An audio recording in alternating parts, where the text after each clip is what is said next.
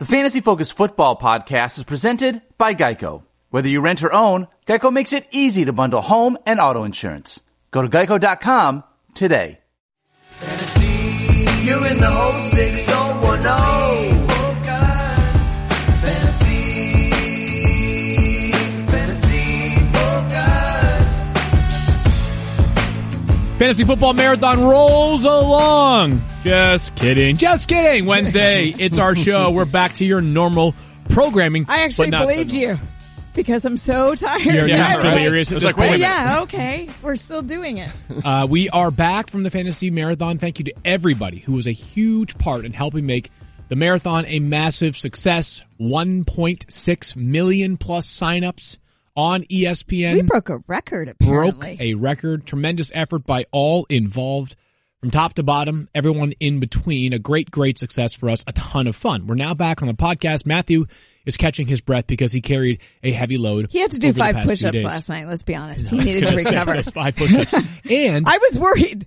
I was watching closely. I want to take his pulse. like trust, that. I asked if we had the defibrillator around. Um, it was it was it was made available just in case. Uh, he was beet red after those five push-ups. You may notice something if you're watching this on the Twitter live stream or YouTube or the ESPN app via the Watch tab. We've got a new domain here. I mean, Yeah, we same podcast, just like we've we've remodeled We've a little jazzed bit. it Yeah, up. what's different? We jazzed it up. The, Got pod, the podcast skins. studio got some new skins. We've got this fancy wood decor. We've got these big banners. Moving on up in the world, Daniel Dopp. Yeah, we got some more stuff that's going to be added in later today that you guys don't Ooh, even know fancy. about Wow. yet. So More surprise. pretty excited about it. But we yeah, also have some new helmets that you can see on the front of our desk right now. If we get the wide shot of the three of us, we've got the Wesleyan football slash Nantucket slash Belmont Hill red, uh, my helmet right here. We've got Stefania Bell's 49ers homage That's amazing. with some red wine Just involved. like Tremendous yeah, the- pickup. The wine glass and the Golden Gate Bridge, but just such a great job they did with the logo. I mean, it just when you first look at it, you're like, that is the real, you know. Plus Daniel Dopp with a I'm suiting fancy. Lions themed helmet. yeah, I was very glad to be able to do the secret squirrel with a beard. I was glad they could put a beard on the squirrel. Didn't know that I beards. I, did. didn't know Is the a squirrels beard had on the squirrel? on the squirrel, yeah. oh, I didn't even see that. Oh, it's yeah, incredible So good. decor. So so squirrels can grow beards. I learned something new today. hundred percent, one hundred percent. Is it is it kind of awkward though? Yeah, I know. Mike, you know. Is It is- mine's in the mail It then, is or sort of is weird. that, Mike is that on the way, or You- I'll tell you what, Mike. Here's here's what we're gonna do.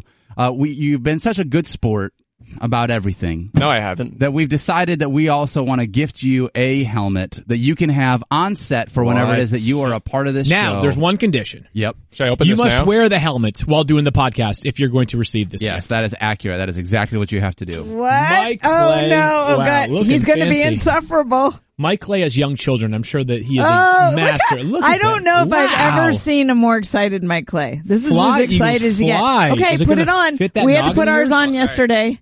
Put it on. Oh, Let's look go. who's who's happy. Ready. Mike Wow. Clay's Can I keep happy. this on? Yeah, Bullshit. wear that for the rest. If you All right, wear that for the rest of the show, Howie Roseman will offer you a contract. I look sharp. How much at do you care about being a member of the Eagles? Look at this. And they say us stat nerds aren't athletes. Look at this. I look like an athlete. Look at that. I'm ready to go. Dude, you're, You're a totally underselling mathlete. yourself. You're a mathlete, is I'm, what I'm you gonna put this right up on a shelf in my mom's basement. Go, go! I'm hitting the button. You're button. pressing the button, I'm hitting the button. Keith is watching me. I'm hitting the button. Oh, my goodness. on? Mm, rewind. Time for it. some news. Rewind. Fantasy news. News from the National Football League. This is the instant, instant re- replay. You feel it's as if you've done the show I was gonna 150,000 times. Yep, it feels about that way, even though it's only the seventh show of the season. So we got some news. Again, tremendous effort in the marathon. Twitter, YouTube, ESPN app will keep reminding you that just for a little while longer. Also, it was Matthew Berry's love hate column release day yesterday. So if you love love hate, or if you hate love hate, check Click it out on on it. ESPN.com. Fourteen thousand plus words, an incredible effort for Matthew. As much as it pains me to admit that, he did an excellent job, exemplary work as always. 14,126 according to researcher Thirsty Mm. Kyle. 14,126 words. Wow. Let's get to some news. And last night, as we were preparing for the final leg of the marathon, we got somewhat of an update, and it was kind of an unintentional update in my estimation. Colts owner Jim Irsay appeared on the news. I'm sorry, on the radio in an interview with Sirius X, Sirius XM NFL, um, and he said he referenced Andrew Bone, Andrew Luck. You know what? It's not wrong. Not wrong. Someone's in midseason form here. Andrew Luck had a small Live little bone issue. a little bone issue for Andrew Luck. That sounds a lot different than a calf. Sophia, I'm not an anatomy expert, but as far as I know, my calf is a muscle. It's not a bone. So That's right, but it attaches to bones. Okay, so there's but- a lot so of let's, things in let's the zoom area. out Mm-hmm. and you give us what you interpret because the Colts have since followed up on what Jim Irsay said and made it clear it's an ankle issue. But what does it all mean? I, I think, uh, and and we were talking about this pre-show that one of my favorite analogies for how information, medical information, tends to make its way public uh, often is like the game of telephone, where yeah. something gets told from the medical personnel to the player, or the player and his agent, or the player and his agent front office, and then it gets passed along. And by the time it makes its way to the third or fourth person, it becomes distorted, and what we hear may not be shall we say, completely accurate, or at least not complete. So I think it's really hard on the outside to go backwards and speculate. I think Irsay in his commentary gave two letters of what he thought the name of the bone might be. And I had people asking me, well, what bone is it? You can't, these are, these are games that I'm not really willing to play. When we have concrete information, we will pass it along. I think what's important is that uh, GM Chris Ballard had a conference call last night and they addressed the fact that Andrew Luck will not play in the preseason. And it sounds like there's uncertainty for his week one status. That is actionable in fantasy. As far as my level of concern, just from looking From- at it from a medical perspective, yeah, my level of concern has gone up because this is something that originally I think the Col- look they had him in practice. They thought there was no issue to start, but this is how medicine works. This is not this is not something to point fingers at. This is conversation. Player says this is still bothering me. They react to it. They investigate it further. They've decided to scale him back. And until we have further information about a status change or the detail of the actual injury scenario, I think you act upon the fact that you may not have Andrew Luck available week one. There are a lot of people that are thinking deja vu all over again. Just a couple of off seasons ago, the Colts were not concerned about a shoulder issue. Next thing you know, Andrew Luck missed the entire season. I'm not drawing parallel uh, parallel between that injury and this one. I'm merely noting that sometimes in fantasy we're creatures of habit and people might shy away from Andrew Luck. Mike, we had this conversation in some ways last night because we did a mock draft. Yes. With the Andrew Luck news, 10 teams, and each of us had to draft a quarterback.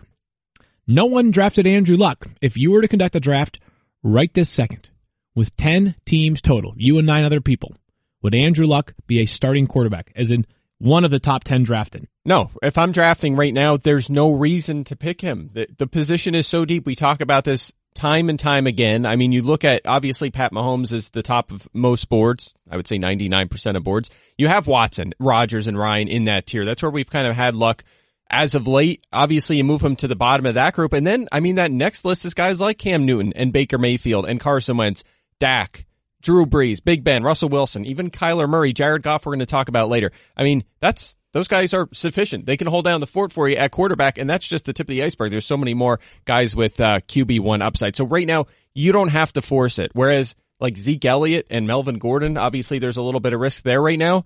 At least those guys can be game changers for your team. Luck, not so much just because of the way the position is structured. He would have to come back and be like Patrick Mahomes of last season. Right. For it to be worth the payoff Exactly. of drafting him early and having him sit on your bench for maybe one week, maybe significantly more than one week. So as of right now, we're recording this podcast. I see 1008 Wednesday, August 14th on the East Coast. That's how we feel about Andrew Luck is that you can shy away. There's just so much depth at the quarterback spot. You know, if Andrew Luck drops to the 14th round in your draft and you want to take him, that's, that's okay. Like the other players you're drafting at that point Right. have just as much risk and certainly much more downside than, or certainly not as much upside as Andrew Luck. But right now, if you're in the middle of the quarterback run and there's somebody, there's so many quarterbacks available. I took Kyler Murray last night ahead of Andrew Luck, not mm-hmm. to spoil the rest of the show. Mike took Dak Prescott last night mm-hmm. ahead of Andrew Luck. A lot of quarterbacks that are totally comfortable level starters are going to go before Andrew Luck goes as of right now today. The only other thing I would point out, and this goes to your to your comment about you know shoulder where it didn't seem like a big deal and then it was, is imagine that you're Andrew Luck. That's actually your memory is that the shoulder became such a problem. So this may not be nearly the same significance, but in the mind of the athlete who's experienced an injury like that, it could certainly make you apprehensive and it probably also makes the Colts want to act with an abundance of caution. So I wouldn't take this as an indication of severity. I would take it as it's evolving. Stay tuned to the news. We'll update it whenever there's anything actionable. And look, when you, if you have a lower round the bench, you know, player that you've picked up and you decide later as the news changes that you want to replace that person with Andrew Luck, you could certainly do that. Uh, we should have a daily graphic ready for Antonio Brown because we talk about him every day on this show. Here's the latest news. Yesterday, he showed up to training camp with looked the. Oakland Raiders. He looked, you know what? I don't even know if I'd use grumpy. It's more that he is so overtly cheery all the time that when he shows up kind of nonplussed, you're just like, what's wrong, Antonio? Like, are you okay? When he's not like beaming, smiling ear to ear, it makes you a little bit nervous, right? When he comes in a car instead of Right, like a hot air like a balloon, van. right? Right. He Like, showed what? up in He's like just a in Camry. I know. It was like, Just looked to me like, uh, you What's know, wrong with him? right. Well, he, he maybe I'm here answer because is- I have to be here. I got turned down. well, maybe a bit fatigued by all the the, Yeah. the hoopla The that has surrounded him. Self-created hoopla. Uh, Antonio Brown showed up yesterday. He has made it clear he is on the search for is it a air shut shut air ten Something, nine yeah, the, who- a specific his- model of a helmet. He You has tweeted about it. I think we have the tweet embedded so I can read it. I am looking for a Schutt Air Advantage adult large helmet that was manufactured in 2010 or after. In exchange, I will trade a signed practice worn Raiders helmet. Why Everybody's giving out 2010 or helmet after? these days, because the helmets are the NOCSAE certification does not exist on his older helmet. That is why he wants. So it's got to be at some point from 2010 and on. I get the sense he'll be able to find one of these helmets that can be approved by the NFL.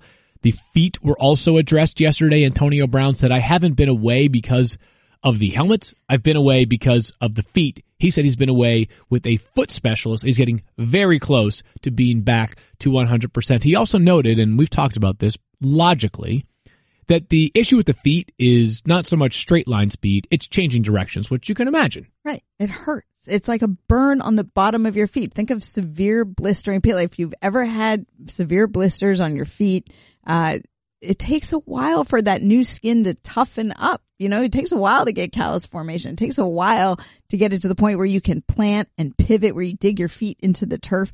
That's what actually hurts. Sharp deceleration and pushing off. So it'll get there, but it's uncomfortable. Well, Antonio Brown, we're not like, at this point. You've heard our sort of our take on where he goes in drafts right now. Yesterday did not move the needle. What it did do though is he is going right now wide receiver seven in terms of average draft position. What it has done though for Antonio Brown is it's moved us closer to being able to solidify mm-hmm. what his spot will be. If you're one of those people, the majority of people that wait until like August 20th or 25th to start drafting. By that time, we should have a much clearer picture. Jon Gruden did say yesterday that he fully expects, or said when he was asked about Antonio Brown for week one, he said, Oh yeah, yep. So we think he'll be back for week one. Sort of interesting here on Derrius Guice, Redskins running back who missed all of last season after tearing his ACL in training camp during that preseason game against the Patriots. He was looking great up to that point.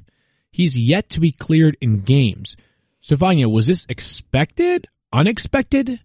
I would just say it's a normal part of the process, right? You clear players for activity in degrees. And when he was cleared to participate in training camp, it was exactly that. He was cleared to participate in training camp. So you get out there, you get in drills. It's a whole different animal to be cleared for contact, especially with opposing teams. You know, you're, mm-hmm. when you're a, a running back, the first thing you have to be able to demonstrate is you can plant, cut, change direction, stop, start. All of that feels good with the knee. Then you start getting in traffic, like with your own team, or if you're facing your own defense because you know they're not going for anything where they're going to put you in jeopardy per se.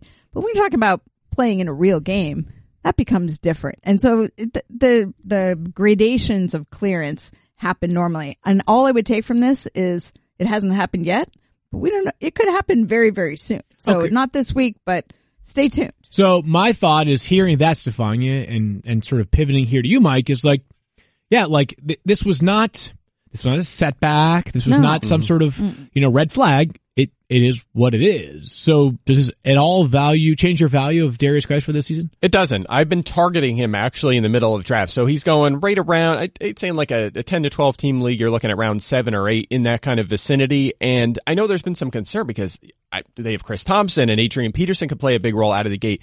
But you're getting a discount here, right? I mean, this is a guy that was picked in the second round that we thought could be maybe a fringe RB1 last year when Right. he was healthy. Yep. He still can be. I mean, they, they have said, they've come right out and said they want him to be the guy when he's ready to go. So I think at, uh, you know, he's RB 29 on my board and he falls to me often in that spot. I think that's a perfectly fine area to target him because again, you're not taking him at his ceiling. He can end up getting you top 15 numbers at running back or better if he is a future star in this league. So I love him right now. If draft. you look at some of the players that are being drafted around him, running back 30 in terms of average draft position, some of them are guys that like, not even in best case scenario would they handle a full workload, right? I mean, it's not that far ahead of a player like Nyheim Hines, who's not going to be the Colts feature back, no matter how far or no matter how, what happens to Marlon Mack and Jordan Wilkins, et cetera. There are guys that could be, uh, Miles Sanders, for example, is being Tevin drafted around Coleman. there. Yep. Yeah, I think LeSean McCoy's in that vicinity. Um, but Derrius Guice, like I think if you like, you know, best case scenario for Derrius Guice is certainly significantly better, I think we believe, than someone like LeSean McCoy. So no red flags here on, on Derrius Guice, but it's worth noting, by the way, we have double trouble for the Redskins coming up later this week. Uh, Golden Tate's four game suspension, which we knew was expected, has been upheld after an appeal was denied yesterday by the NFL. He's being drafted in over two thirds of leagues. Mike, if you like, would you even bother using a draft pick on on Golden Tate here? I, I mean, if I have a deeper bench, sure. I mean, a late round pick because he is going to have to be targeted a lot once he's back on the field, right? You have Sterling Shepard, you have Evan Engram, Saquon Barkley. I mean, Tate is going to be a big part of their underneath passing game. We know he's great after the catch, not going to get you a ton of touchdowns, but I mean, if I have a deeper bench and especially if I'm a little needy at wide receiver, you can get a major discount on a guy. And again, if, if you have that bench room, you could just hang on to him for a few weeks, but uh, not a must draft by any means. Interesting year ahead for Golden Tate. Going into last season, had a massive target share in 2017 for the Lions. Role evolved a little bit, just slightly in Detroit. Uh, actually, I, I thought he did stay very busy, but then he gets traded to Philadelphia and has a nondescript tenure there, right? I mean, I think it's not a, I don't think it's an accident that Philadelphia did not bring him back this year in free agency. He has a chance to kind of rewrite what level of player he is now in his 30s. And in case you missed it, the Giants are desperate for wide receivers. They're also desperate for protection. The Fantasy Focus Football Podcast is presented, sponsored by ADT. Speaking of protection, what does real protection mean for our listeners? You can get all the latest innovation and smart home security from ADT combined with 24-7 monitoring from the most trusted name in home security. Mike has it for his moat. You get a team of professionals designing and installing a secure smart home just for you. You get 18,000 employees, feels like a lot, safeguarding you with connections to first responders. You get the nation's number one smart home security provider. You can get a secure smart home with everything from video doorbells, indoor and outdoor cameras, smart locks and lights, all of it controlled from the ADT app or the sound of your voice. You can get professionally monitored carbon monoxide and smoke detectors. You get a custom, uh, you get a system custom designed to fit your home, large or small. Again, you can get safety on the go in the car or when their kids are at school with the ADT Go app with an SOS button. Mike brought his beautiful babies to school today. This feels like a good investment for you, Mike, but you already have ADT. I do. I do. I'm I'm all protected. I've been uh, multiple houses. You know, I've traveled with this system. How was the drop off this morning with the girls, by the way? The, did you take them to the bus? What do you do? No, no. I we're school right across the street. We have a nice Oh, little preschool the- right across the street. Oh. Yep. So one's there. Actually, her last day there is, is uh, Friday, and then she's going to move on to kindergarten, and then our three year old is going to go to this school. Which you know, is from what I hear, I can't speak from experience here. From what I hear, ESPN, very desirable day daycare Yes. and very like a long waiting list. Yeah, oh yeah, we were on the waiting list. Uh, we got on it right away when we moved up here. It took a while, but it is Ooh. fantastic. The teachers are there, there are great. I mean, it's uh, shout out to Kids Center. Should I sign up now? You Like, get just- text updates too, don't you? Yeah, every day I get an email at the end of the day with a report with pictures and what they did all day. It's Oh, amazing. yeah. It's so you had like an I've heard ESPN Sprout app notification. Yes, Sprout was there. Yep, I saw Kevin Negandhi today. Right, yeah, you we- go you go and see your friends over there is what happens. Yeah, yeah, we go hang out. Yeah, Mike, it's very like you're like an old man. I'm definitely an old man. You're like Matthew. Anyways, Thank you. Time I now for double trouble.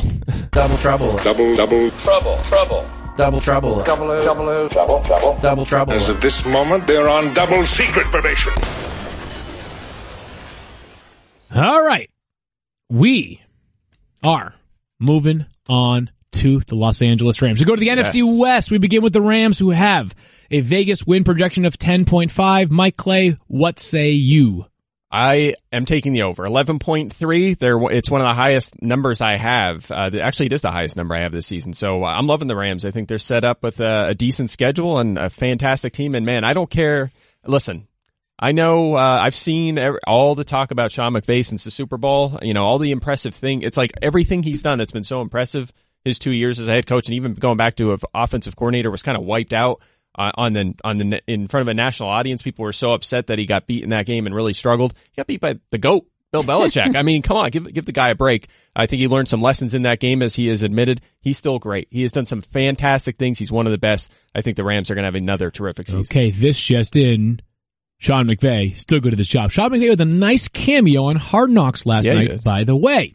Um, so the Rams, they've won 11 or more games back to back seasons after 10 straight years of finishing under 500. We begin with the quarterback, Mr. Jared Goff, Mr. top eight quarterback, I believe it was last year in terms of overall scoring. But he's going right now is quarterback 15 in terms of average draft position. It's a guy who had eight 300 yard passing games last season. So I'm telling you all these good things, but Mike, there are legit reasons. Um, they're not warning signs. It may be just that like there are a couple of things that happened at the end of last year and we just talked about it with Andrew Luck. There's like a zillion good quarterbacks. That's the thing. There's so many good quarterbacks that you can't find. Like you want to pack in 20 guys into your top 10. It's just so hard to do. There's so many options at that position. And in fact, most of the analysis on Jared Goff is positive. But if you had to break ties here or you had to decide who you want to put in the top 10, who is more upside, the reasons really are, you know, he struggled a bit with accuracy. He's been off target at times. He's, he's been up near the top of the league in off target rate each of his three seasons in the league. And Perhaps the big one this day and age is he doesn't do a ton with his legs, only 175 rushing yards in 38 career games. But again, he's finished QB 12 and QB 7. He gets a ton of help from the guys around him. If you look at drop rate and post catch production, both near the the uh, best in the league last season, and these are obviously super high scoring offenses, top five in touchdowns each of the past two seasons. Couple of concerns here. Remember, we do draft emotionally, right? The same way that people are a little bit reticent to draft Le'Veon Bell because of what happened last year. A lot of people remember that in the Super Bowl, in not really in the, I mean, in the the the NFC Championship game, he was solid, uh, and the playoff win over the Cowboys also solid. But still, in the last five games of last season, now they torched Week 17 to the Los Angeles Rams, and Jared Goff had four touchdown passes in that game. But remember the four games prior to that, weeks 13 through 16, he had two total touchdown passes. He sort of, you know, he laid an egg on Sunday Night Football against the Bears in a massive game. Cold weather got the best of Jared Goff in a couple of instances down the stretch last season. So quarterback 15 from me, quarterback 14 from Mike. Uh, his ADP is is quarterback 15. I don't want to totally like this is not like the you know chop Jared Goff off at the knees podcast. Like if if the board shook out a weird way for me, someone was you know quarterback happy for some odd reason in a 10 team league. Not going to go to bed crying if he's my quarterback coming out of the draft. No way. But you're not uh, like I don't think that's the expectations either. Yeah, no way. I mean, I, the guy's been top five in yards per attempt and yards per completion each of the past two seasons. Like, whether it's the help, that's the system, whatever it is, it has maximized his fantasy production. And by the way, you know, I mean, that Bears game you could almost excuse, right? That that was one of the best defenses I think we've ever seen over last amazing, season. yeah. And it was late in the year. I mean, their schedule in this in the fantasy playoffs is a, is much lighter this season, so um, I'm fine with him. If I wait forever, which I often do at quarterback, I'm I'm fine going into the season. What do with you him. have, Stefan? You're over there I have sort no of poker face whatsoever. Daniel and I had What the is same- going on? Like, the had whole time I'm talking, there's at the same- commotion everywhere. I know. I didn't well, want to interrupt. If you're It a was such- professional. You just march right through it. It was great analysis. We didn't want to interrupt it. That's the we thing. You were, though. It was but distracting. I know because we were when Field said he wasn't going to go to bed crying. I started thinking, well. When does Field go Yeah. to bed crying? Like who actually you- sends you to bed crying? And then Daniel saying, "I had a hard time picturing baby Field going to bed crying." Little baby Field in his onesie, just crying because someone took Jared Goff before quarterback. Chubby cheeks. My chubby cheeks and little ham hock So- legs. Little that was buddy. me. Yeah. Oh man. All right, Jared Goff we're in on him as a starter's to ten. Te- it, it, He's just- in that tier. He's in that He's tier in that tier, again yeah. for the fifty thousandth time. Don't go to I wish crying. we just ra- don't don't go to bed crying and think about rankings in terms of tiers, not in terms of like twelve versus thirteen versus fourteen. At some point, Mm-hmm. it's just nitpicking. Running back Todd Gurley has been the story in some ways of fantasy football up to the point, up to this point of the preseason. Number one player in fantasy football in terms of, I would say if I had to make it, give an MVP last year, it would have been to, uh, Todd Gurley, probably him or Patrick Mahomes, but just because of the position that he plays, Todd Gurley. Last year, the year before that, definitely Todd Gurley. Back to back fantasy football MVP. But Todd Gurley's got a knee issue going on right now. We've talked about this several times on the show. Stefania, you get your chance to once again sort of state your case. I know you guys Todd feel Gurley. like it must be like listening to a broken record. So, uh, but I've said it in a lot of detail, but I'll just sort of summarize it here. Todd Gurley's talent hasn't gone anywhere. But Todd Gurley is a player who has a knee that has to be managed, and management is going to be the key across the season. So I would just say to people, even when we first see him, and you're not going to see him in the preseason, uh, the medical staff of the Rams has a plan, and they're exercising it right now, and things look good. Todd Gurley rotates in. Uh, I think he takes every other day in practice. Uh, he has been out there on alternate days when they've had joint practices with other teams, so they're not fearful of that. Uh, he's taking the normal contact you would take at his position in practice, and he looks good. But he's not in there in every series, and obviously the rest time on different days. The goal for the team is to manage him and have him be effective for them in real football during the season. What that means for fantasy football is unclear because how they're going to exercise that management is something we don't, we aren't privy to.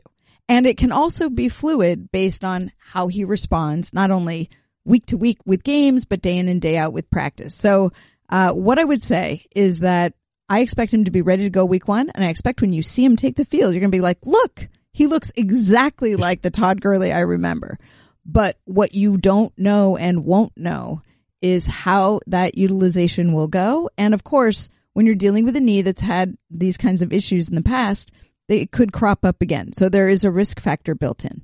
Stefania, I want to ask a question because I saw It'd that. be nice if I could hear you though. Oh, that would be cool. I'll- still I'll can't hear me? regurgitate All it, right. yeah. Well, here's the thing. I, I saw earlier this offseason that Todd Gurley had talked about losing some weight heading into the season, and I always wonder, just as a as a someone that doesn't That know any of these things. for the record, yeah. Oh, that was okay. Yeah, is that is like losing weight? Is like losing eight pounds for an NFL player like really a massive difference when it comes to like an NFL season? Like, help me, somebody who doesn't understand this, know like weight loss in such a small number doesn't seem like a huge deal. It's a complicated answer because it sort of depends on it's it's not just weight in pounds. It's sort of how does it manifest itself? Is it you know? Are we talking about muscle bulk? Are we talking about water retention? You're talking about what what that weight looks like, but that can be a massive difference, especially for a running back. Um, but I would also say it doesn't totally eliminate, you know, whatever the case for Todd Gurley doesn't totally eliminate the concerns about the knee. All right, so a lot of information there with Todd Gurley. Basically, the takeaway is this. He should be good to go going into the season. He should be at close or close to full strength. We just don't know once we get into the season. And Mike, in some ways, I've said this a couple of times during the marathon, that's actually the worst thing for us to hear. I'd rather know, like, I would have been more comfortable if you said, hey, he probably won't be full strength until week six, but he'll be good to go beyond that.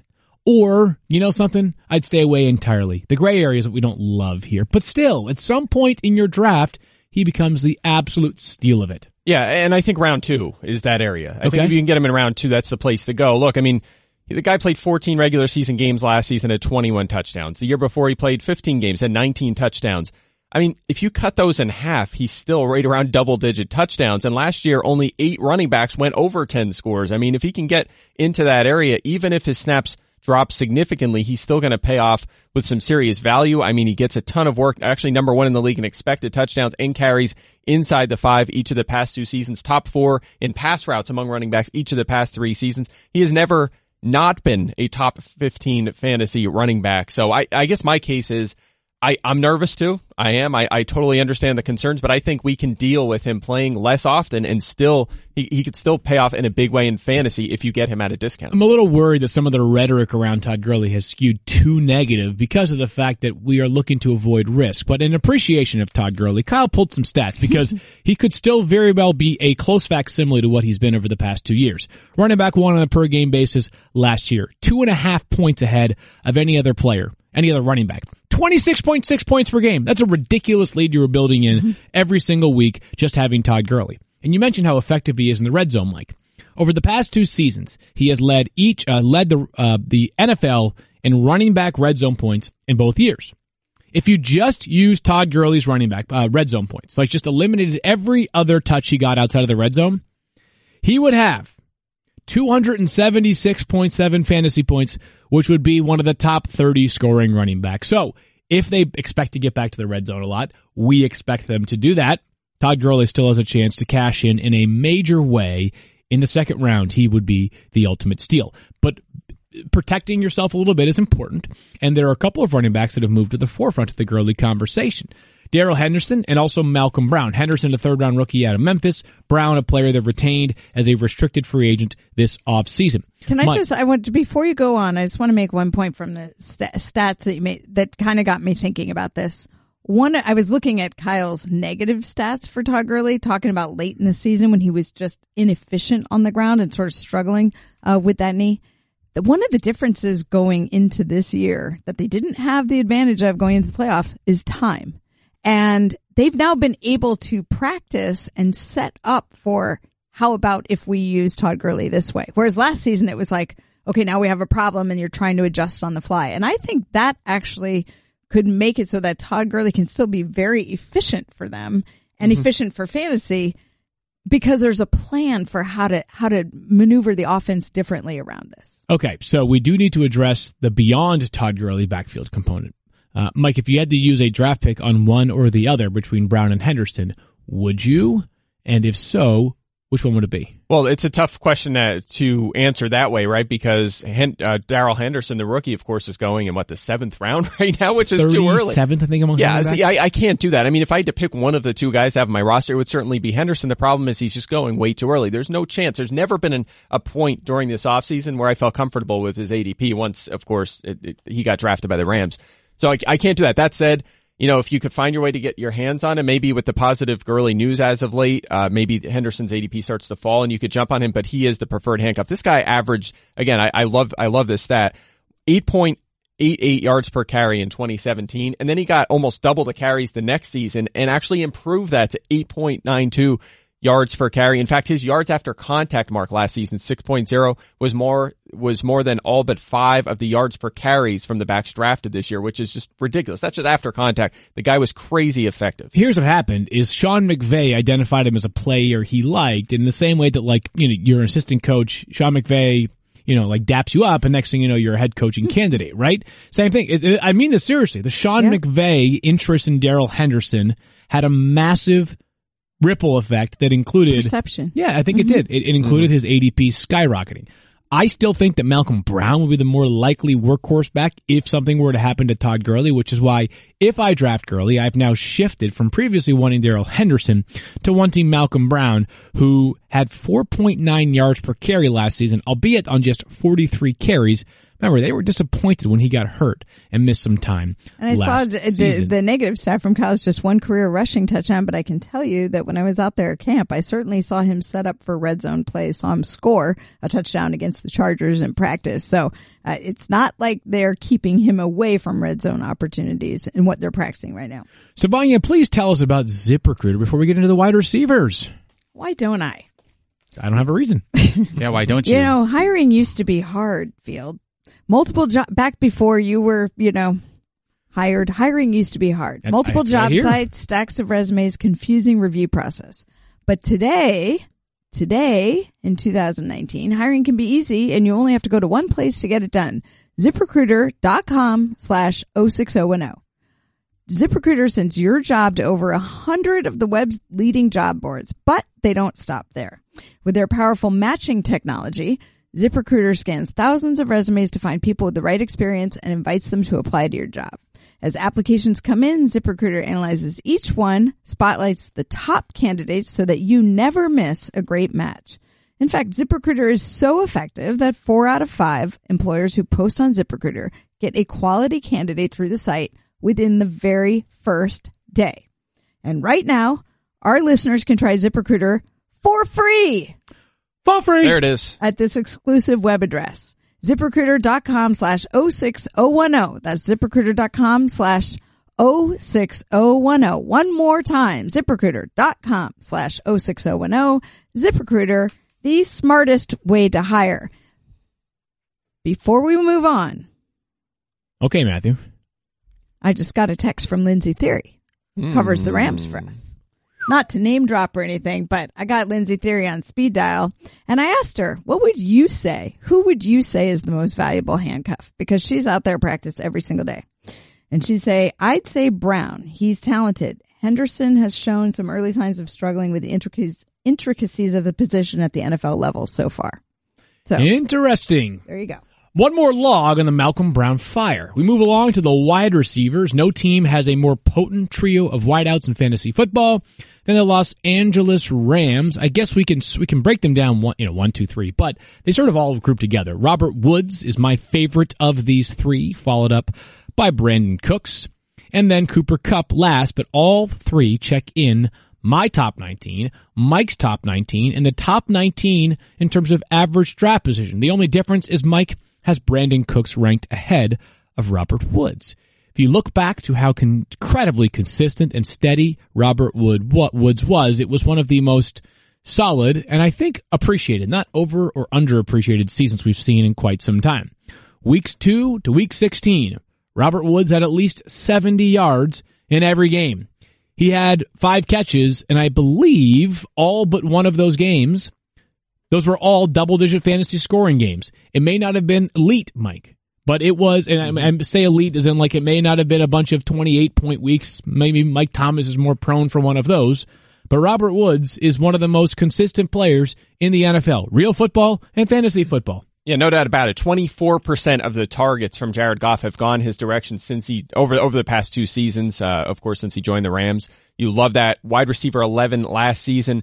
I mean, if there's knocks here, it's touchdowns, right? He's never cleared six touchdown catches or eight, eight end zone targets in a season, and he's missed at least two games in four of his six NFL seasons. So durability, also a little bit of a concern. But and now we're going to go through all three of these receivers. I'm going to give this a similar stat for all of them. But I looked at the seven games last year where Robert Woods, Brandin Cooks, and Cooper Kupp played together in Okay. full. I think that's important to know how often they were utilized. Did they hurt each other? Did they help each other?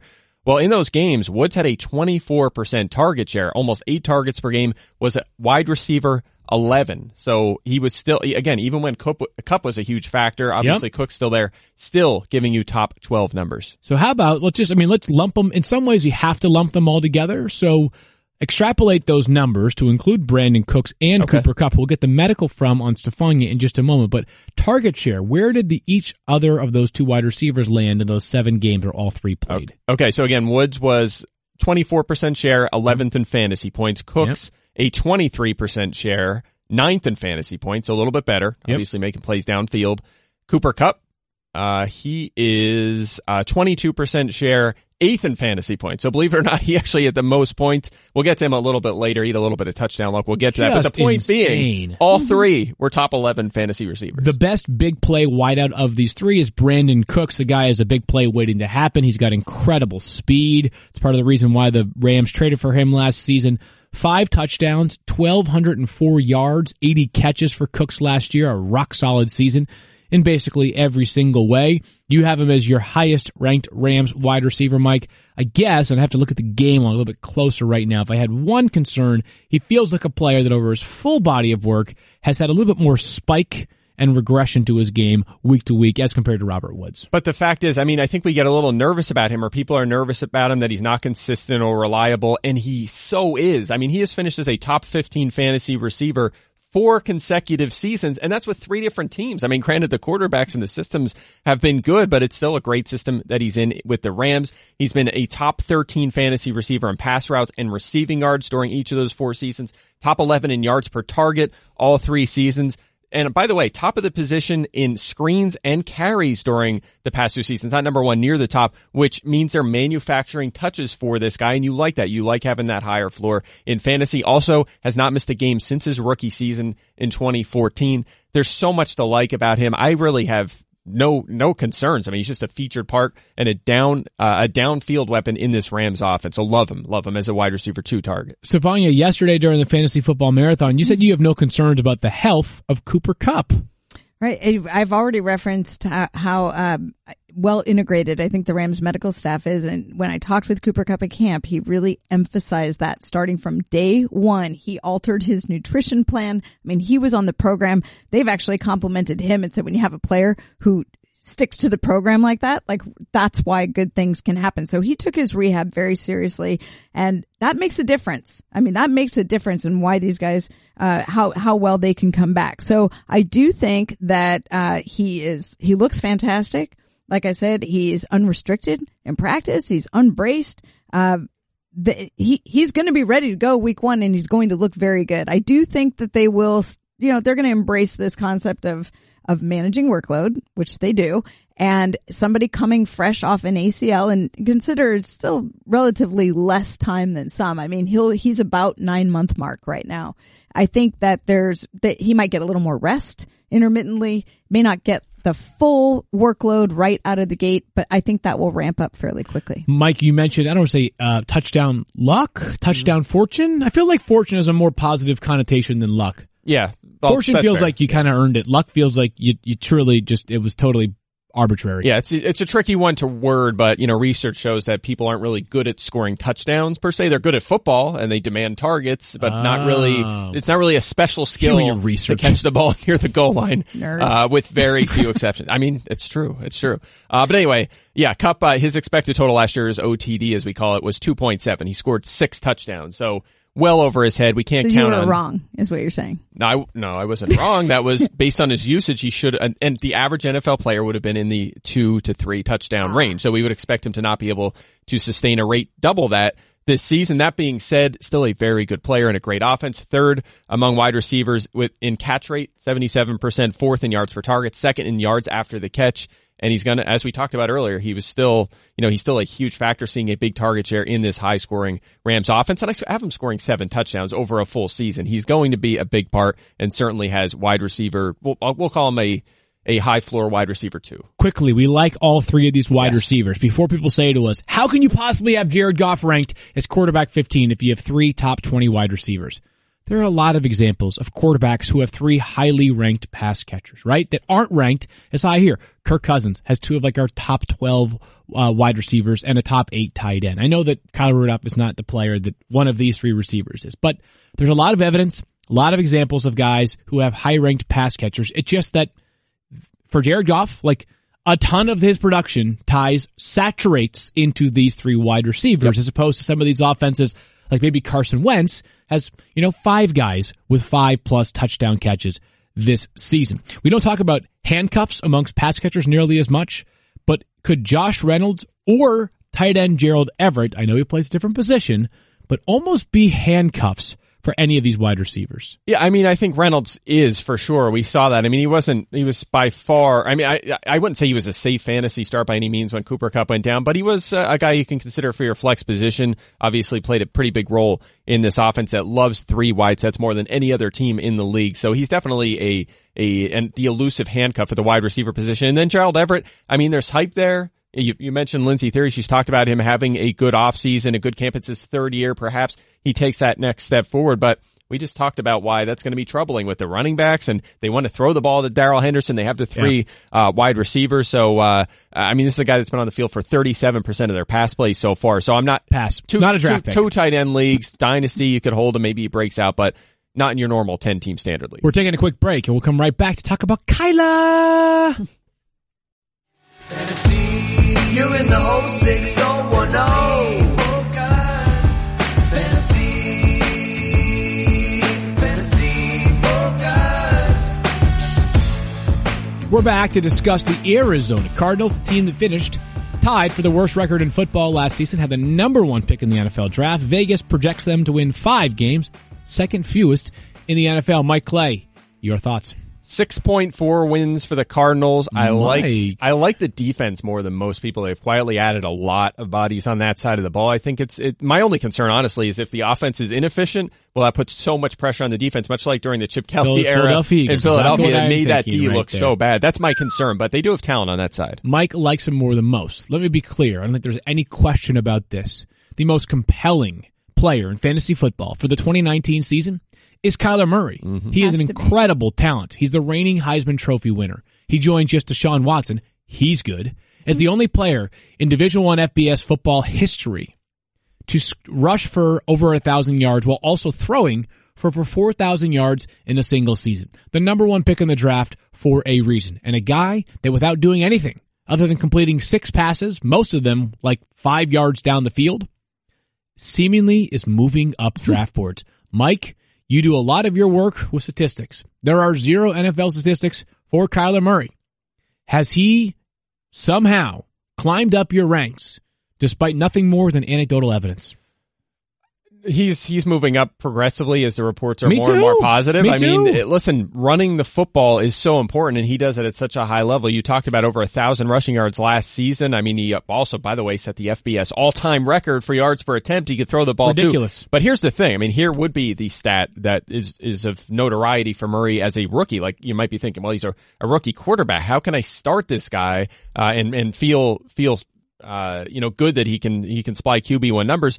But if you look back at the past decade, there have been three top ten rookie fantasy quarterbacks and six in the top 14. So that's not very many. But here's the thing. They all had four plus rushing touchdowns. They all did some damage with their legs. The list is Cam Newton, RG3, Dak Prescott, Andrew Luck, Russell Wilson, and again, J- Jameis Winston, you don't think of him as a rusher, but he had four plus rushing touchdowns as a rookie as well. So again, we know Murray's going to do damage with his legs and that brings his floor up and gives him some QB1 appeal. So I'm, I'm fine with it. I'm, I'm certainly you know, fine with it. You know what? I'm gonna, it- this is just completely random, but Kyler, we've talked about the value with his legs. We've talked about the value that the the offensive line in Arizona is not stellar, and so you you worry. People worry he's a smaller guy. Could he get injured? Let's not forget that he not only played baseball, but he was part of the Oakland A's organization before mm-hmm. he decided to come back and go to the I NFL. You know what that means? Because he was a position player in baseball. He can slide. So this guy can run, get away, get out of bounds, and he knows how to slide. That is an undervalued skill set in the NFL because we've seen quarterbacks who won't do it who are more at risk for injury. So I really like like the full dimension of what Kyler Murray brings to the table. So we could certainly all be eating crow by December. But one thing that I think with Kyler that I've realized is that how does he fail is my question. Because if the wide receivers aren't very good, he's still got his legs. Mm-hmm. If he's not a particularly accurate player as a thrower, he's still got his legs. If he's going to have an awful offensive line, that probably only opens things up for his legs. And if he checks the running boxes, I mean the throwing boxes, well then watch out. We all love Kyler Murray. He's growing on us.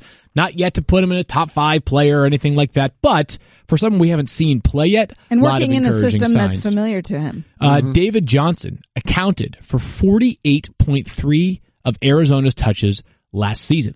That was the highest rate in the NFL. This guy is a workhorse. Over the past two seasons that he's been healthy, he's averaged 21.3 touches per game. He has now moved up to my running back four, Mike, your running back five, ADP of running back six. You still are not ready to, what would it take for you to move him ahead, I presume, of Ezekiel Elliott to get into that core fourth top of draft boards? I would have to be confident that Zeke's going to miss games. That's, Gotcha. that's what it would take. Yeah. Uh, I mean, I'm going to, well, first of all, look at his, his share of the workload over, over his t- past two seasons with this, uh, this Cardinals team. 81% of the snaps, 75% of the carries, 17% of the targets.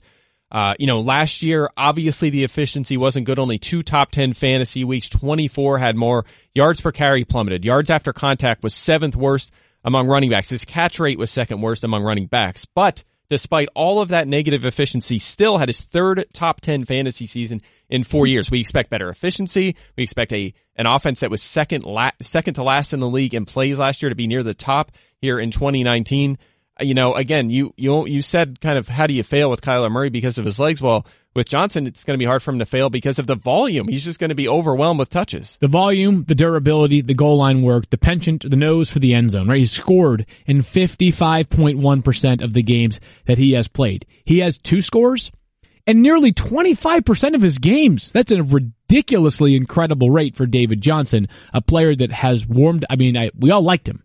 Yeah. But I've warmed up to him I even more over the there past was few this weeks. huge difference. Right? He had the monster season in 2016, over 2,000 yards from scrimmage, 20 touchdowns. Everybody was like going nuts. And then 2017, one game in, he breaks his wrist, so we didn't see him. And then last year, it's a totally different offense, like basically non-existent, and he becomes the focal point because there was nothing else going on. So I feel like we have now this is going to be a whole different context to see him, and I think you're going to get the old David Johnson back. Um, it feels almost sacrilege to not give Larry Fitzgerald like a ton of time in terms of our outlook for he gets him all this of year. our respect. Guy is a first ballot Hall of Famer in real football and In fantasy life. football as well. He's third all time in receptions behind only Jerry Rice and Tony Gonzalez, who he will pass this season, just 23 away from having second place unto himself. This year, though, there's not a ton of optimism amongst us surrounding Larry Fitzgerald as a weekly fixture of your lineup simply because, I don't want to say father time has caught up to him. No, but the numbers regressed last season. Wide receiver 40 for me, 41 for Mike, 39 in terms of ADP. I don't have it in me to, to, to trash Larry Fitzgerald. Instead, I'm going to pivot this to there's somewhat of a handing off of the baton potentially in Arizona. Is Christian Kirk ready for a breakout in his second pro season? Well, I think we all, it, certainly if you look at ADP in our rankings, I think we all sort of feel like that's coming. But I mean, just recently, Josh Weinfuss, who covers the team for us out in, in Arizona, does a great job, said Fitz is still pretty clearly the number one. I, I mean, so that, that was Okay, notable to me. That, yeah. that kind of changed my opinion a little bit. But at the same time, and again, I hate to say negative things here about Fitz, but you know, he hasn't cleared six touchdowns since 2015, a career low in targets per game last season. We talked about the change in volume that should go up this year in this offense. The efficiency obviously down. And also, he's 36 and and this is this is tough because you field you kind of respond to this i'm kind of curious what you think here so if he clears 70 catches okay Yep. this season he would only be the fifth receiver to ever do that after turning thi- uh, after turning 36 the other guys uh, are tim Jerry brown Rice, chris okay. carter jerry rice and terrell owens now you, you might think well that's a short list it's tough to do but if anyone like who's the natural oh, next I put him person in that to add on category. that list I right 100% exactly think you Sure, could do it. I can't think of anybody else right now in the NFL. I maybe maybe maybe Julian Edelman if he keeps playing for a few more. He's only he's already 33, so he's not Right, that right, far right. behind. but right? he, fitz feels like the natural next guy to add to that I agree. list right Yeah, that's if a you good think answer. about the situation where Kyler Murray may be, may be looking for some of these outlet passes, Mm-hmm. you know, getting rid of the ball fairly quickly. David Johnson is one opportunity, but Larry Fitzgerald provides another. and they don't really have a go-to tight end, so he could certainly play that underneath role. And they're going to use a lot of four and five wide sets. He he should be able to handle that underneath role quite a bit. All right, so Larry Fitzgerald or Christian Kirk, sort of a toss up there for which one you want to roster most, but neither one of them, based off their current ADP is being drafted, as anything close to a starter. Somewhere around, I want to, I gotta imagine, like what, 13th, 14th round with a current ADP at 39, we said, for fifth and 36 for Kirk. That's gotta be somewhere in like the 13th, 14th round, somewhere in that range. there. Well, some value potentially there. 12th round for those two guys, 12th, 13th round. So possibly some value. Um, we're more, listen, Kyler is going to be razor sharp. I think the one thing with Fitz is that big play upside's not there, right? It's just not. He's just not going to be a guy that's going to be sprinting 25 yards down the field and catching passes.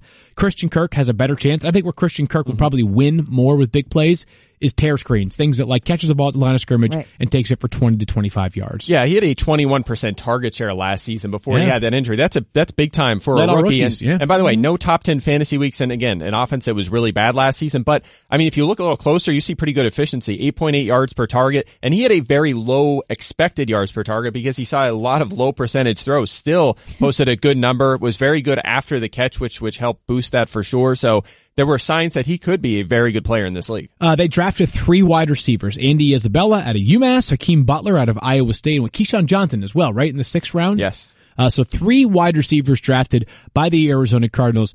Just feels like right, like not redshirt years for them, but it doesn't feel like we're at the point yet where any of them merit redraft consideration. Certainly dynasty guys to keep an eye on. Certainly in your rookie leagues, rookie dynasty leagues, Andy Isabella, I presume, well, maybe, or Hakeem Butler. One of the two will be drafted relatively early, but it, Isabella's been dealing with a bit of a knee issue. Hakeem Butler, you know, split, slipped to the fourth round probably for a reason.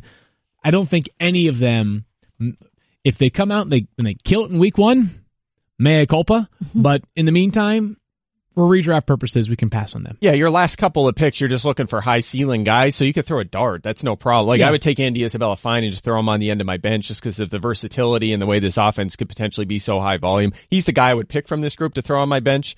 But again, you're just throwing darts at this point in your draft. As always, and by the way, I think I think they have a tight end. I know they do. Charles Clay, amongst others, Ricky Seals-Jones. But uh, there looks to be one team in the NFL that will go four wide receivers, much more than everybody else.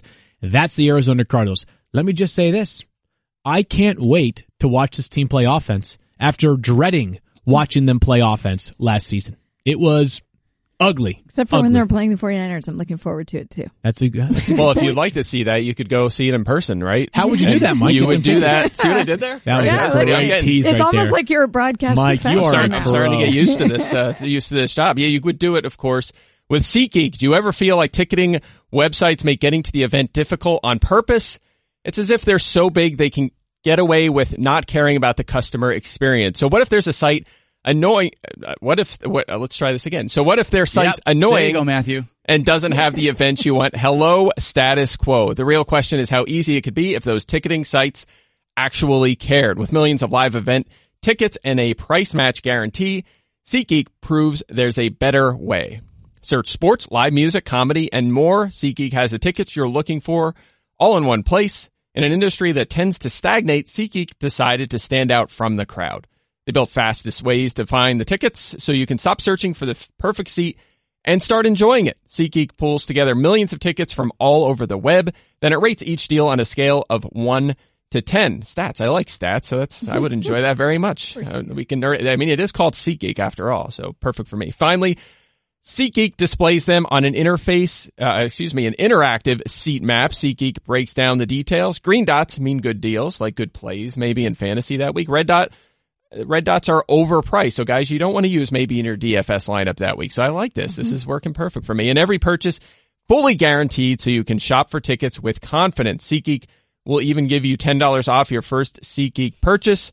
All you need to do is use our promo code. Download the SeatGeek app today and use promo code FFF for $10 off on your first purchase. That's promo code FFF for $10 off on your first purchase. Mike, not gonna lie to you, I've heard better live reads. Not, and that's I'm, s- listen. SeatGeek is great. Mike, we'll we'll, we'll refine. Listen, these I'm skills. still a little You know exhausted. funny I is Tracy's while you were doing that in field, you were on your phone. So I don't know if you saw it. You probably did because you can do everything while you're on your phone. But while it, on the graphic, it had a picture of Matthew saying his his his love hate was out, and and he had this look on his face, like this kind of sarcastic look, like he always does. Only it looked like he was looking at you while you were. That's how he doing the normally live looks at me. Like, so Matthew. Those yeah. eyes so on the it was wall. the it was the Listen. influence of having him there was his fault. I was basically. super proud with how you started that. It, I pictured like the win probability chart where like you were at like 100% and then as the read went on, it just sort of like dipped a little bit. But like, you know what? Mike, you're getting used to it. You got a cool Eagles helmet. And now we're going to ask some questions to you from Keith Lipscomb. I'm not answering them. Wow. Okay, oh, Yeah, well, there's thank the goodness Matthew- we have look at- three there's people on the Matthew show Berry then. Face, yeah. What do you Hey, got Mike, for us, Keith? kinda mad now. Couple You throw me under the bus. questions. You keep stewing over there, Mike, and uh, Stephania and, and uh, Field can answer these. Listen, I'm not going to hurt the listeners over Daniel's nonsense. and Stephania's All right, nonsense. calm down, B minus. Perry G wants to know Ooh. How far would you drop T. Uh, Hilton and other Colts if Luck remains out? A good question. I wish we addressed this. Dur- I wish I had addressed this during the Andrew Luck situation. Uh, T.Y. Hilton was drafted in the last round of our 10 team, six round mock draft last night in which everybody had to take a quarterback and a tight end, two wide receivers, two running backs. I don't know how you can't, there, there has to be a link between T.Y. Hilton and Andrew Luck. With all due respect to Jacoby Brissett, who is much better as a player now than he was when he was traded just before week one the last time Andrew Luck was hurt. It's a dramatic dro- drop. It just is. Yeah, Hilton, wide receiver 27 uh, with Jacoby Brissett, which is still, I mean, you'd still potentially get starting numbers out of him, but obviously a fall off. Uh, Jack Doyle was, was Jacoby Brissett's target, though, so that's something Yeah. to keep in mind late in your draft. He was tight end seven, caught 80 footballs with Brissett under center. So, uh, again, I'm going to, I certainly would knock down Hilton a few spots until we get more clarity on luck, but I'm not going nuts right now. All right, Keith, anything else for us? Yeah, a couple strategy related ones. Um, one here from Alex he says, "How do you approach drafting QBs in a two QB league? Do I need to draft both early, or can I still wait to address the position?" Uh, mm, Stephania, I, go ju- I was going to say I just did a mock draft, a two QP mock draft a, a week or so ago, and uh, you know it was all people who play a lot, so I think that, you know the pretty comfortable with the rules and what have you. And I the first quarterback went earlier than what any of us would normally draft a quarterback in. That makes sense, but I think the first outside of Mahomes, who I think went in the end of the first round or the start of the second, everybody took a quarterback around late second, early third round, and then waited until much later. You know, I would say that it was double digit. Were you in that draft? Yes. Oh, sorry, I don't remember. I just don't remember I all was the people. Okay. Yeah, okay. Well, I what was like double digit rounds before people start getting into the second quarterback. You just want to make sure that you're not at a point where you're running out of viable starting quarterbacks to have the second. That's what that's what I was going to say. You don't want to get Just in, in a, especially if you're at a turn. You don't want to get in a situation where like all the quarterbacks are going in the two rounds, and you come back and You you end up with Stafford and flow Andy Dalton. draft. Like you don't want to get pinched like that, but you don't have to force it. Like I see people panic, like should I take Mahomes first overall just so I get it? No, don't do that. You can be patient and still come away with. I think in that one I had like. Cam and Big Ben or something. And Right, I was right. patient. I just kept taking uh, running backs and receivers and was still able to get these guys. But we've talked about it. There's so much depth here. You don't have to force at a quarterback. do the math. Like always wait. I, I like I use this for this refrain a lot. I don't like to be the conductor of the train. I don't want to be the caboose of the train. I like to be somewhere in the middle. And when you're down to your second quarterback, and you, uh, to Mike's point, if you're debating between can I take, just make this up here, can I take Lamar Jackson now, or do I need to wait, or can I wait until however number of picks from now? Just do the math. Twelve picks from now. If everybody else already has two quarterbacks, you're probably fine.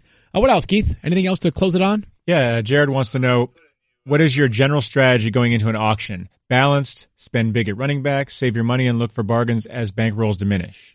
I, I think uh, more so than any other format, my st- approach changes based off the room in, in auctions. Like if someone goes nuts, like Saquon, if, if you start a league up right now and you had a $200 budget and Saquon goes for $91, like, which is not that crazy. It's too much, but it's not that crazy. Then I might say, all right, well, I'm going to be in a position to land a bunch of really solid, like Chris Carson might land in my pocket for 16 bucks or something like that. Something ridiculous. Right. Um, but if if you have a more modest, more thrifty room, then you got to be prepared to spend in the middle class more. Yeah, I want to spend a majority of my money on my starting lineup. I only have I only budget like a dollar or two for each bench spot. Um, I'm going to give all the players a ballpark price what I think they should be at. I'm not going to go crazy to go over that number. And something else I do, which I don't know if everybody does this, is you know I'll take like for example I'm going to use Excel, so I'll put a little sheet together with the positions of the starters, and I'll kind of I'll put the number there that I want to spend on that position. Now sometimes you're going to go a little under and get a discount, and then you're going to be able to spend that money elsewhere. And you can do this live as you pick up players. It, maybe you get a great deal. I remember last year in an auction I got Alshon Jeffery super cheap, so I could plug him in at seven dollars or whatever it is, and it was, and then I knew I could spend up more at running back or other positions. So just always be uh, kind of adjusting that board and keep an eye on Mike, it. I love your confidence, and I could I, know. could navigate But I an Excel spreadsheet Excel during a draft. I know. But I crossed it out with a pencil, but I do think the idea myself. of sort of having a budget of like because you have to. It can be tempting in an auction to let the bidding war escalate and you get involved in it emotionally. And if you go in and say, "I'm Yes. not spending more Yeah. than this," it's it's smart. oh yeah. one more question, Keith. Yeah, Jeremy wants to know when submissions for the show league start. And with that, I turn it over to Daniel Dopp. Oh, that is a great question. We are going to have a show league again this year. That is super exciting. We are not going to do the man's league and women's league the way that we had originally been doing it the last couple of years. We're going Okay. to make it one league. I am going to still be a 16 team league. I will be heading up one division of seven other men with me. Stephania is going to head up the women's division with seven other women with her, and we are going to do one we show are going league. to crush you, is what you were going to say. okay, all right. Right. You know, Sure. it's the still- ladies it's- are going to crush you. All right, it's mm-hmm. still the Foregone women's league. conclusion. It's still the women's league because they're going to win. That it's we'll- the women's league. We'll find out. We'll find out whose league it is once we get to the end of the year. Okay. But we're going to start. We will let you guys know when submissions go next week. We're going to be able to have. We already have quite a bit of the league filled based on you know someone on this Fast podcast passes. likes to just be able to give people you know free passes into this. So. Uh, we will definitely set that up next week, and then we will start taking submissions and get a draft date figured out soon. Okay, looking forward to that. Sounds More information coming soon. In the meantime, we're back tomorrow. Matthew comes back. Love Hate Talk, Redskins preview, any kind of updates you might have. We'll talk to you then. Peace out. You're in the 06010. Never gonna hustle in case you didn't know. Matthew Berry, TMR. You, you, you, you guys go ahead, give me grief for being on Sports Center for 45 seconds. I think you could do better than me because I don't think you could. Jailbait, Field Yates. You, you're, you're, you're, you're terrible at hashtag improv. At, at, at, at, at, at Field Yates. At Field Yates. Stephania Bell. Don't Berry convert you. Secret Squirrel, Daniel Dopp. Make make make make make make it happen. Mediocre fantasy